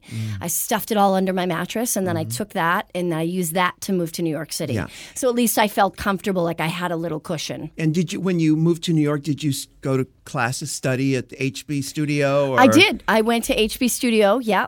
Um, I um, I had this great teacher. What was his name? I can't remember, but I remember being irritated in the class because I wasn't getting critiqued. Mm. It kept telling me how good it was. I was mm. like, "This guy's so full of shit. I couldn't possibly this be this good, mm-hmm. and I'm not going to learn anything with you kissing my ass and telling me how good I am." I think that I thought he wanted to sleep with me or mm-hmm. something. I just, you know, I don't know. I just, I didn't feel like I was learning anything. And then sh- I was bartending also. Mm-hmm. And then um, an agent approached me while I was bartending, a girl. I thought she was trying to pick me up. Mm-hmm. She turned out to be a real agent. She sent me on some auditions. I booked an episode of Law and Order fairly soon. And as soon as I did the Law and Order, I was like, "Oh, I'm not going to learn anything in acting class." Mm. You know, I was watching Jerry Orbach and Yeah. you know real actors, and I was like, "They're not teaching us in acting class how to hit a mark, Right. where your light is." Yeah.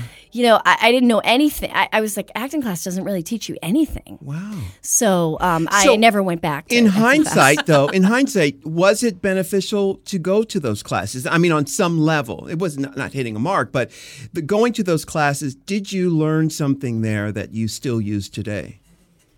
No, No, really. I'm sorry if Wow. that's not. Yeah. No, not everybody gets some. And some Yeah, I mean, I, you know, am such a well, I'm a different, you know, I think it's different for everybody. Mm. You know, I am a well of emotion um, because uh, my life started with a trauma. Mm-hmm. So I have a deep, deep well of emotion. yeah. And I feel things very, very deeply. You're a Scorpio, I, Mm-hmm. I'm sure you do too.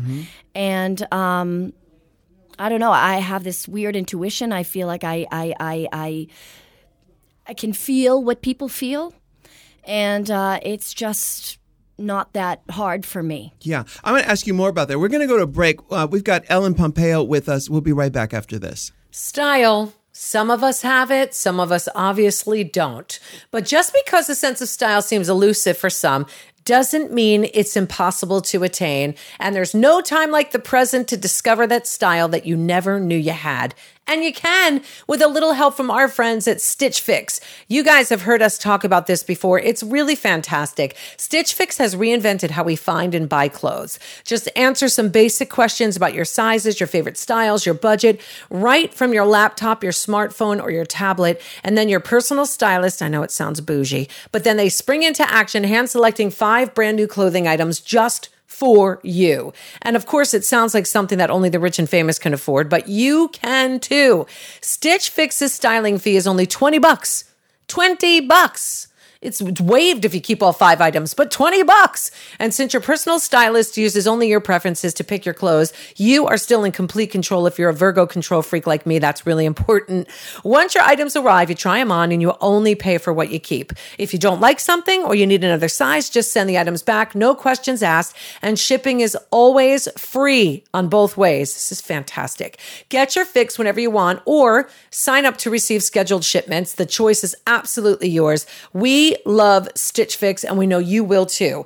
Hurry to stitchfix.com slash Ru to get started now. Keep all five items in your box and you get 25% off your entire purchase. That's stitchfix.com slash Ru, stitchfix.com slash RU. We are back with Ellen Pompeo. You guys know her from Grey's Anatomy, and uh, just w- this woman has just revolutionized television in a way that not just as an actor but as a businesswoman because man man i mean she's you know the, the history books will remember her moment here as a real hustler who has just turned this business into something that uh, has really worked out for you. Now, okay, you know, before we went to break, we were talking about emotions. Now, there's one thing to be emotional, but there's another thing as an actor to give yourself permission to do it in front of 50 people part who are part of the union. There's a lighting guy, there's all these people, writers, and all these people. There's another thing to be able to do that. How did you give yourself permission on the set to be so emotional? It's a great question. I don't know. But I think you'll agree with me that vulnerability is one of the strongest assets we can have Absolutely. and feel the freedom to be vulnerable. Um, I guess it's cathartic for me Mm. because my emotion is so overwhelming. Less now. It was much more, you know, when I was young mm-hmm. and I had so much angst and so much to work through. And now that, you know, I have kids and, you know, my heart has sort of been healed. Mm-hmm. Um, but I, it, I was so lucky that I found acting because it was very, very cathartic for me. I found a way to make money from all my pain. Yeah. I thought this is fucking genius. Was it diff- is it difficult to live with someone whose emotions are so on the forefront like that? You'd have to ask my husband. No, I hear you. I mean, you know, it's um it's a lot. It's a lot. It's a lot of stuff there, you know. So now um do you watch your scenes? Do you once you do a scene, do you go to the um uh the camera, the monitor and The see it? dailies and No, no. We don't really ha- do playback on our show. We don't have the time because we're shooting eight scenes a day. Jeez. So um, we don't typically, if you're directing, if I'm directing, I'll watch a playback. Yeah, of Um, yourself yes, and of everyone. myself. Yeah. Um, but typically we don't we don't do playback. How do you feel about watching yourself? Are you able to adjust, or do you just critique yourself? What, uh, how, what, what's the result of, of seeing yourself on television? Well, I, I will say now, you know, it's pretty hard to watch myself age on TV. Um, that's not fun at all. Well, you look great. Thank you so much. Um, but you know, when I started the show, you know, I looked one way, and you know, it happens to all of us. Fifteen years so later. yeah, um, you know, I- I'll tell you that I, I don't love watching myself, um, but the biggest thing that resonates with me now is I in a, in, in if and there's any young people listening, I want them to hear this loud and clear. Realize how beautiful you are. I wish I, uh, you know, I, I, I accepted how, or I um what's the word I'm looking for? I wish I appreciated Yeah. how gorgeous I really was. Yeah, right, You right. know, I was funny? so gorgeous. Yeah. And this long neck and these delicate features. Yeah.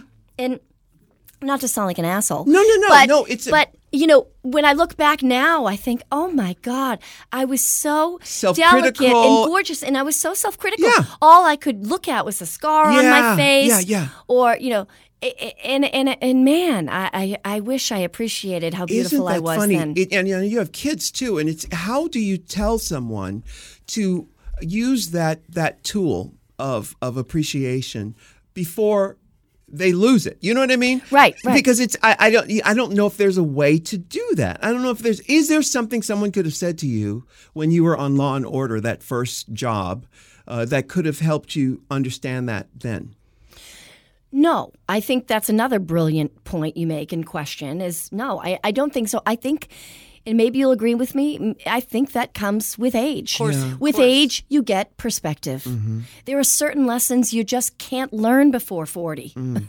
No, you can't. know? And you have daughters, and you tell them. Yeah. Mm-hmm. And, and thank God. And that's another thing. You know, I didn't have, you know, certainly I had sisters and aunts and friends, but, I, you know, I, I, I didn't have a lot of people imparting that kind of wisdom to me. I, I sort of had to learn a lot myself. Mm. I will say I have a great friend, Desi, the same guy that I moved to mm-hmm. Florida with, who did say to me one day, you know, he used to beat my face and photograph me when I was mm-hmm. 18 in Boston, and and we used to, you know, watch the Divine movies and everything. And and he looked at me one day and and and he said, "You're going to make an amazing 40 year old." Mm. And I thought, what a weird thing to say. Right.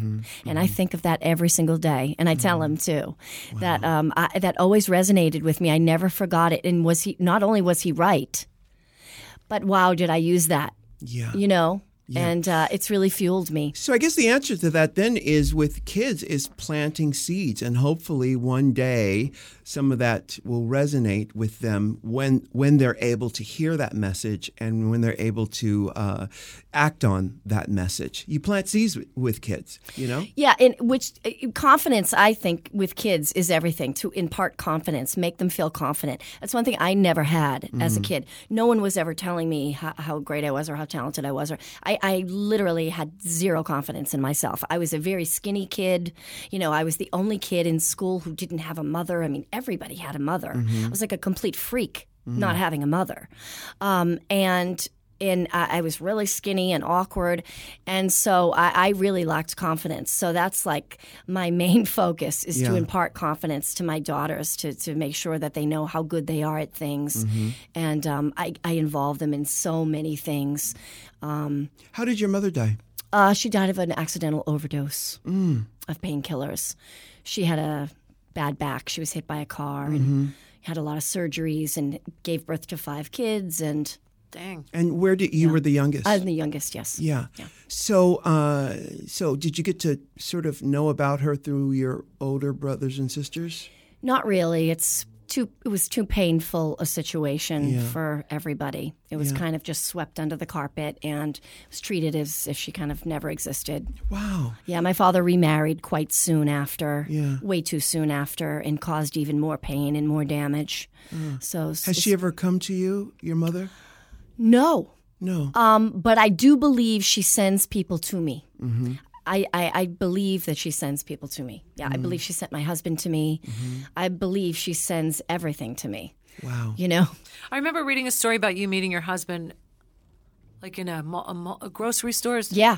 something like that, right? Yeah. So that's an interesting. So my my uh, best friend from home, Patrice, who's a hairdresser, um, she is. Uh, whether she likes it or not, a medium. You know, uh-huh. she has dreams and she sees things, and she's seen my mother many times in dreams.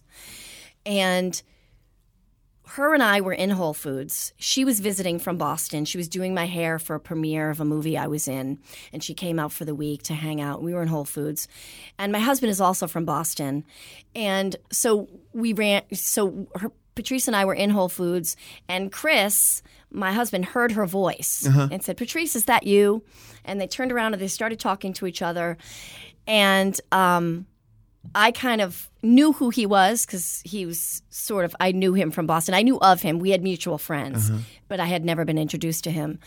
And uh, so they talked, and I walked away. And she said, oh, That's so weird that you guys never met. I guess it's because you moved to Miami and. But anyway, it's weird that he lives out here now too. And I said, Oh, whatever. Who cares? He's a thug from Boston, and I didn't come to California to be a movie star to mingle with thugs from Boston. the hell with him. Yeah. So I'm too good for that. Yeah. So then the next day, I was walking in, in on the same street on Fairfax and Sunset in the um, Rite Aid parking lot. Yeah. And I hear, "Hey, Ellen!" from behind me, and I thought, "Oh Jesus, who's this now?" And I turned around, and it was him. And I said, and he said, "It's Chris. You know, remember me from Health Foods yesterday?" I said, "Yeah. How, how did you know that was me? I had big sunglasses on and a cape, and I had been in a couple of movies, and I thought it was really fabulous." And he said, How did you know it was I me? said, "How did you know it was me?" And he said, "Well, you turned your back on me yesterday, so I know what you look like from behind." Of course, of course. So I said, Good answer. snap. Yes, Uh-huh. good answer. And then, you know, funny enough, we honestly were just friends for like almost a year. Mm-hmm. And um, we were such good friends that I started to have feelings for him.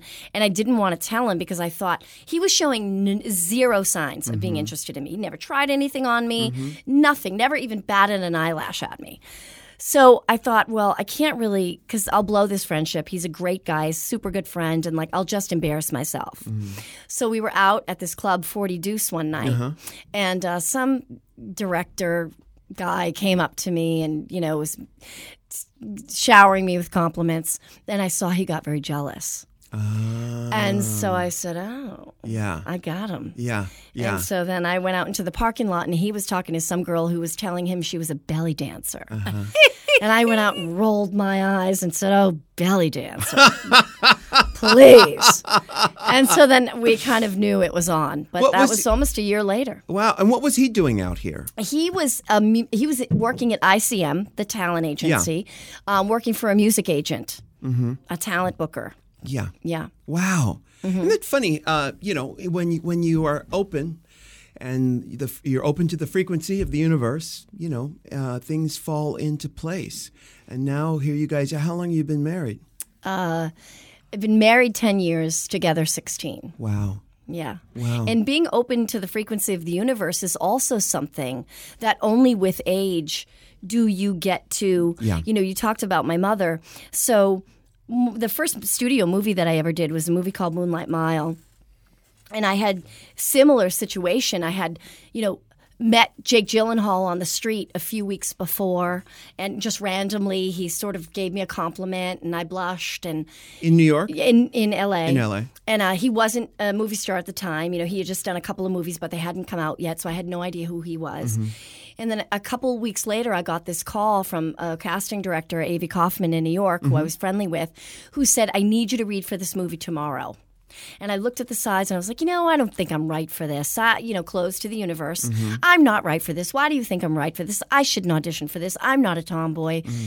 And she said, Ellen, just go on the audition. And so I went on the audition and I walked in the room, and who was there was Jake. Yeah. And um, we had this, you know, unbelievable chemistry. And then, so that was like the universe. And then when I went, the movie was shooting in Boston my first studio movie, What Are Wow. the Chances? Yeah. Shooting f- 10 minutes from where I grew up. Wow. And when I got to the airport, my driver was there to pick me up. And um, I got in the car and he says, he said to me, Hey, Alan, I'm, um, I'll say Jimmy. And uh, he said, I knew your mom. Wow. And I, I just like, I, I, I was like, what? And he's like, mm. yeah, I went to high school with your mom. Mm. And uh, he drove me to work every day for two months mm. and told me stories every day about my mom. Aw, That's another sign of Yeah. her sending And, and, somebody. and it was then that I sort of started to, you know, say, wow, there's something bigger at work here. Absolutely. And and and when I got when I, you know when I got the offer for Grey's, I, I didn't want to do television. Television wasn't cool then. You know, it, it kind of meant you're n- not going to make it in the Mm-hmm. Right, movies, right, right? right. So I, I sort of took it as a diss that they were saying you should do this TV pilot. What do you mean I should do a TV pilot? Mm. I've just done all these movies. And my agent said, you know, why are you resisting this? Yeah. it, it's an it's a job, it's an offer. You don't have to audition. Wh- Why the resistance? Yeah. Just take the money and run. These things never go. You'll do the pilot and you'll never see these people again. Yeah. So I said, okay, I need to pay my rent anyway. Wow. So Is so Avy Kaufman is a woman? yes, I had no idea. I've seen the Yes. Mm-hmm. name for years and years and years. I had no idea. yeah. All right, so um, we're going to take a quick break uh, now. Uh, uh, do we, we have a little bit more time for? Um, yeah, producer, he's nodding over there. So yeah, I wanted to ask you about. eh, When when you talk to young actors, you know, I, I know a lot of people who say no to everything. Who who not just you know going on an audition, but just in life, just no. Um, What changed for you? When did you finally say, you know what? I'm going to be open to what the universe has for me. My boss, Shonda Rhimes, wrote a book called The Year of Yes. Oh boy. wow. you know and um again like i said when we started this podcast you know i've been blessed with having brilliant women around me in life and, and being able and, and i've had i guess the inner wisdom to watch and learn and listen and um and i think that that I've learned over time. It's taken me a long time. A mm. lot of people are self saboteurs, mm-hmm. especially actors. Mm. That's not good enough. I'm better than that. I want to be the lead. Yeah. I want to be in movies. Mm-hmm. I want. Well, I got news for you. If you're that dope, you'll make anything you're in dope. That's right. So you'll elevate. If you're that dope, you'll elevate anything you touch. So what are you so afraid of? You want to be the lead. Okay, so do this. Maybe if you're meant to be a lead, you'll be a lead. The universe will come get you. You know, it's not the agent's fault. It's not everyone likes to blame everybody else. Eh, Meanwhile, thinking, you know, they're the cock of the walk. Yeah, yeah, sure. How long do you think you'll do this show? Grey's Anatomy's been Um, I on mean, not, 15 yeah, seasons. not too much longer, to be honest. Um, I, you know, obviously, I, I can't announce when I'm ending it Yeah, now. yeah. Um, but you know, I'd like to end it on a high note. How many countries are you in? Two hundred and ninety-six. Oh, stop. So, so even if you ended it, it doesn't end. It goes on forever and ever and ever. We have 319 episodes right now. Oh, my so, God. And I'm signed, my contract is signed through season 16. Yeah. So I'm contractually obligated Yeah. through season 16. If the show does well this year, we will get picked up for another year. Yeah. So I'll definitely do that. If the fans stay with us this year and we get another season, then um, then I will definitely do season 16 for sure. After that, I don't know. and how many episodes have you directed? Just two. Just two. Yes. Tell me about that. What, um, what is, do you find pleasure in that? Uh, you know, Debbie Allen, who's one of uh, our executive producers, who's also, I I, I'm so grateful to have such an icon in my Yes. life. Um, you know, she was the one who was like, "You're a director. You need to direct. You're Mm-hmm. a director." And I said, "You know, I don't want to take the time. I, I I'm here enough, Debbie. I spend enough time here. I don't need to be here more." And she was said, "I I really need you to stretch your wings. I really want you to step out of your comfort zone. You really should do it." And it's true. I've been in the same job and you know for a long time, and you know it is a comfort zone, and there's a lot to be said for stepping out of your comfort zone and doing new things. Um, so I thought, okay, I'll do it. And I did it, and it was a great experience. And I did it again, and it was another great experience. But it is really time consuming. And So a lot of a lot more preparation to. For, you're Yeah. also in that episode. you're so you're in the directing episode- yourself. Yeah, Which is always the yourself. weirdest concept. Of directing yourself. Yeah. Well, Yeah. I'm super lucky because Debbie, if I'm in a scene, Debbie will come and Okay. help me. You Yeah. know, Debbie's like my mom. She's Yeah. just amazing and she's right over my shoulder all the time, ready to catch me Right. if I ever need anything. So, So, as a director, though, um, how how do you find the right rhythm, the right pace of a scene? You know, I was watching uh, an, uh, some of the. I was obsessed with the TV show The Americans, and uh, the um, uh, lead guy directed uh, Matthew Rhys directed a scene, and I could tell. An actor directing the scene, he would linger on certain shots a little bit longer than another director might do. Who was there to pull you back to say, uh, you know, you might want to cut there? Well, that's in the editing, right? Okay. So you can shoot whatever you want, and then the editing process. So, like the first episode that I directed, Shonda Rhimes let me. She aired my editor's cut, my cut, the director's cut, All right. which virtually never happens, Yeah, right? yeah. The the EPs will always come in and recut water the if show. you want. It Thank has you not so been much. opened. That one's completely fair. you. I, because I wonder. So see, she she aired your edit of the show, and how did you intuitively know that it was right? She knew it was right. You knew it was right, or she just said, "I'm going to let you do whatever you want." Um, sh- you know, going back to intuition and the Mm-hmm. universe, my first ever episode of television that I directed was about a mother dying. Was about my my sister on the show. She has a different mother than me on the show. and the whole episode was was played by uh, Latoya Jackson. Latanya Jackson. I, now, it, now Well, I I, wish really it was Latoya seconds. Right, no, Jackson. it was- that would have been Amazing. brilliant. Play your 10 time Emmy Award winning Yes. episode. That would have been absolutely brilliant. Latoya, you directing Latoya Jackson. that would be a dream come true for me, actually. Yeah. actually. But Latanya Latanya Jackson. Jackson, who is that? Is that She is married to Sam, Sam Jackson. Samuel Jackson's wife? Yes, Yeah. of course. But she is an, an acclaimed actress Yes. on her own. She's a brilliant stage actress and Yes. a, a wonderful spirit. And I was lucky enough to have her Yeah. play my sister's mother in the episode. And the whole episode was her passing. Mm-hmm. Um, so in, intuitively, I just you know knew what to do. Yeah. And um, and I was really inspired creatively. I had just a, a head full of ideas about Mm-hmm. what I wanted every single scene to look like, what I what music I wanted, everything. And Shonda let me have that exactly as I made Because it. Shonda's known for do, putting a lot of um, music in her shows. Those those songs cost a lot of money, like those Stevie Wonder songs. Cost. Who did you? What music did you use? Did you use some already recorded music? Yeah, they give you a choice Okay. of cleared music. you know, so whatever's cleared, you listen Okay. to it and then you say, let's try this piece.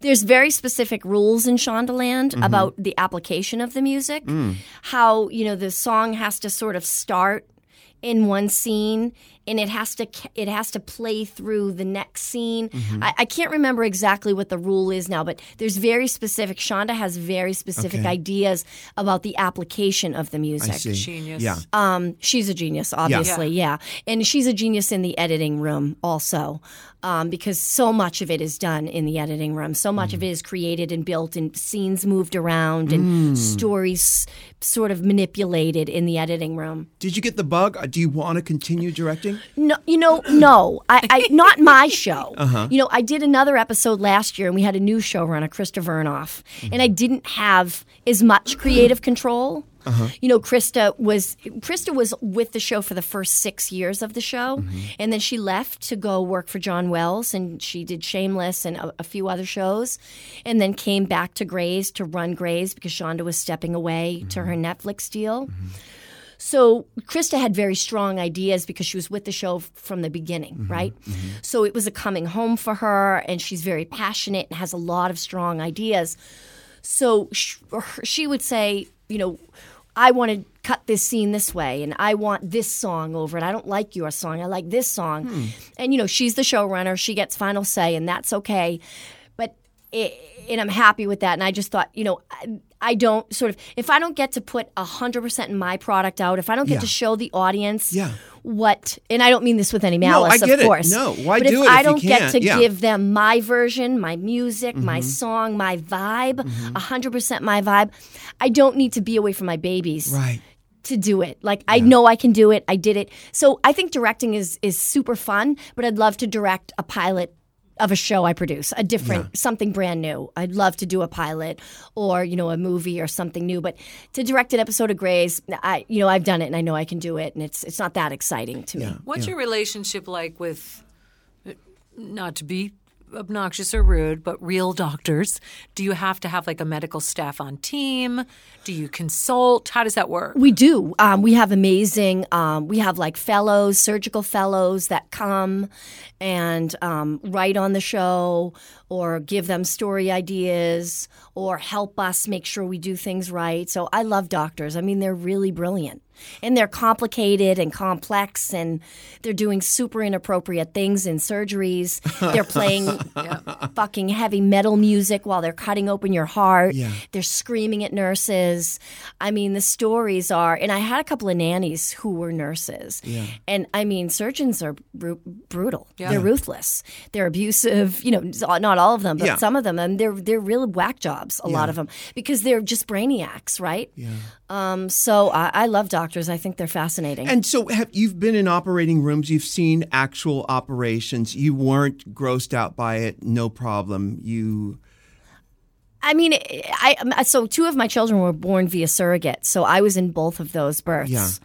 Um, and you know, it's it's intense to see how casual Yeah. doctors are while they're cutting open a chest Yeah. or a, stomach or you know they're talking about the pizza they had the night before and you're just like what and the way they pull on the skin is like something i don't know if you've watched surgery shows but the way they pull on the skin and like- the way they rip babies out it's just like oh my god you think they're going to rip that baby in half Yeah. The human body is so much more flexible than you think, but then you, you get why people are so sore the next day because you have all these metal instruments and they're tugging Sure. and pulling, and when they sew you together, it's you know it's it's wild. Yeah. Yeah. I could never do it in real life. Yeah, yeah. Well, um, it's just an interesting thing because uh, you know I've I've actually been in an uh, uh, operating room and I was surprised that I wasn't skeeved out by it. I was surprised that I was able to uh, keep my composure, and actually it became. Um, not it wasn't as a matter of fact. Actually, I had such reverence for what was happening in that room, and that you know, it's the Scorpio in me took over, and I look, I was like, there is a human body here that is between life and death. It's in sort of purgatory, and it was important for me to respect this thing, and uh, uh, and I was actually saying prayers for this one. I was Can you talk about the circumstances? Like, Well, why were you in an OR? 'Cause well- it's not Well, easy hold to on, no, it's not easy to get in an OR. well, I'll tell you. It's not what you think it is. By the way, Ru has the most perfect nose I've ever seen. Oh. I'm sitting here staring at your goddamn nose. well, it's been It- contoured within a life of its. uh, No, no, no, know- no, darling. Yeah. It's perfect. Anyway. Well, which leads us into why I have such a perfect nose is that I, this is my real nose, but I was uh, hosting a television show called Good Work. It was all about plastic surgery. And the, the other uh, co host of the show was Dr. Dubrow, who's a plastic surgeon. And we did a segment on our show uh, where uh, I got to come into a, a operating room and watch him give someone a facelift, which Michelle and I are obsessed with plastic surgery. I Michelle's had minimal plastic surgery. And um, I've had no plastic surgery, but I've had some fillers and some Botox and things Yeah, like that. but no surgeries. But no surgeries. Um, but I was in an operating room to watch someone get a facelift. She got a full facelift, a brow lift, a chin, uh, uh, a chin implant, and lots of stuff. And um, you know, I had to wash my hands for ten minutes Mm-hmm. and do the whole thing. And he said, "Listen, if you're going to get sick." Make sure you don't point it in the direction of the body. And if you feel like you're going to faint, think to go backwards, not on top of the body. So I, I didn't know how I'd react. I got in there, and the panic. When I'm in a panic situation, I am calm. And this was a panic situation because this person is between life and death. They're in Well, under. no, well, they're alive. Well, they're alive, but they are under. they're um, sedated heavily. they're sedated, yeah. and but it could go either way at that point. So I was very calm, and he was cutting the skin. It did not skeeve me out at all. and it doesn't bleed as much as you It think. doesn't bleed. It Right. wasn't bleeding Yeah. at all, actually. And he was going under her skin and he was tightening up some of the muscles. And I got to meet her about three weeks later.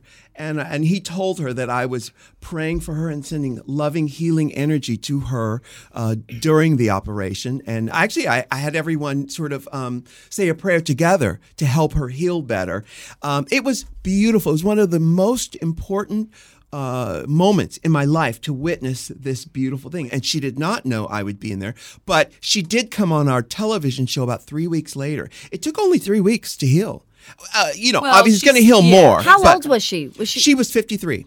Okay. She was 53. And I was told um, years ago, I was told that you, you're supposed to get your first facelift at 45. Oh, dear. Mid, mid I'm- facelift. I'm late. really. and she came she, the woman came to our she was 53 three weeks later she looked fantastic and I could tell when he was operating on her that he was doing a good job because the incisions, he- the way he lined them up, because he took about he took about a half inch, maybe more, out of her face. That's and- it? Maybe a little bit more Yeah. actually. Um, and I could tell the way he was lining up the incisions and and sewing her together that it was good work.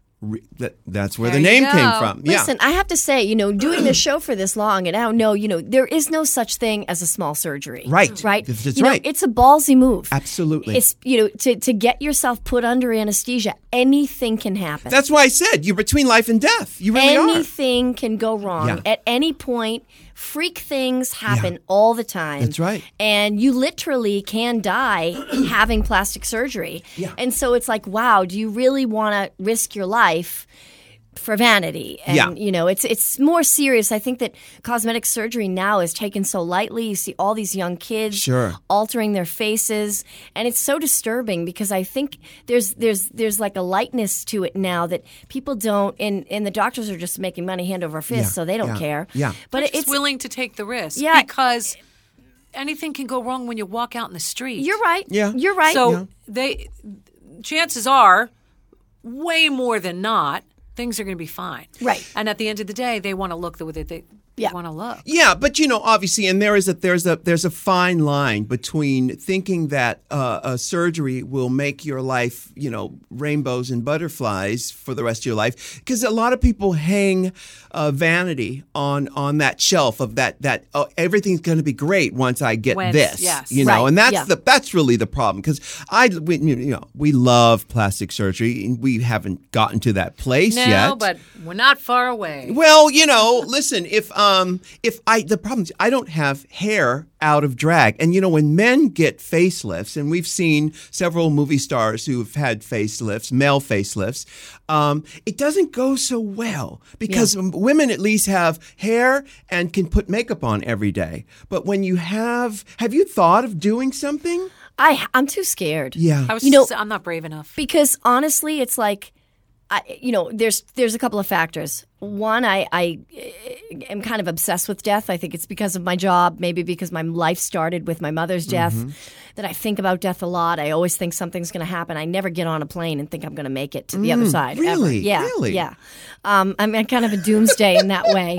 I understand that though. That's just neurosis. So and I and I'm too scared because I make my living with my face. Yes. And with the HD TV now Oh, and the honey. digital film, you know, every little thing shows. Yeah. I mean, I don't put anything. I'm too scared. Yeah, To, yeah. to do anything to my face. because it's going to change the way you look. it's totally going to change the way you look. I don't see anybody on TV that shoots Botox or does anything that I don't see. Yeah, not me that too. Not that it me looks bad too. good. You just see it. You just Yeah, see yeah, it. yeah, you see it. But and all- if it doesn't work for the character, you know. Yeah, and and, and you can't emote. You know, your face Yeah. has to move, and you know, and and I think there's, you know, more than anything, there's a psychological component to you have to be okay with aging. Yes. a little bit. Yes. because you'll I agree. your fucking mind. Yeah. If you, if if you know if if your looks are what was holding your brain together, you're gonna lose them. Yeah. And you're just going to be a mess. Yeah. So I think there's something to be said for psychologically being okay with your looks changing. Absolutely. It's not easy, but that's not to say I'll never do anything. Yeah. Um, you know, I'm really losing my jawline as we speak. That's the first thing to go. The neck and the jaw. You know, I find intermittent fasting and staying off carbs helps that. So, Yeah, yeah. You Well- know, I, I will never say never, but right now I'm, I won't. Well, a minute ago, and I know we have to go in a minute, but uh, we were talking about getting older and, and that intuition and learning how to hear what the universe's stage direction is. Something that nobody talks about with getting older is your intuitive prowess, your ability to read the room and you know, get a, a reading on the landscape. Nobody talks about how uh, well honed that that that tool becomes as you get older. Have you noticed that? Yeah, how smart you are. How Yeah. smart you are, how Yeah. you can read How- the mhm. landscape. Because you've seen so much. Yeah. Yeah. Yeah, and you know how your body, your pH balance, your body reacts to certain situations, uh, how intuition comes into your life. I'm sure as an actor, too, that becomes something that you pay attention to in terms of how emotions come up and how you ride and sort of create artistry using your emotions.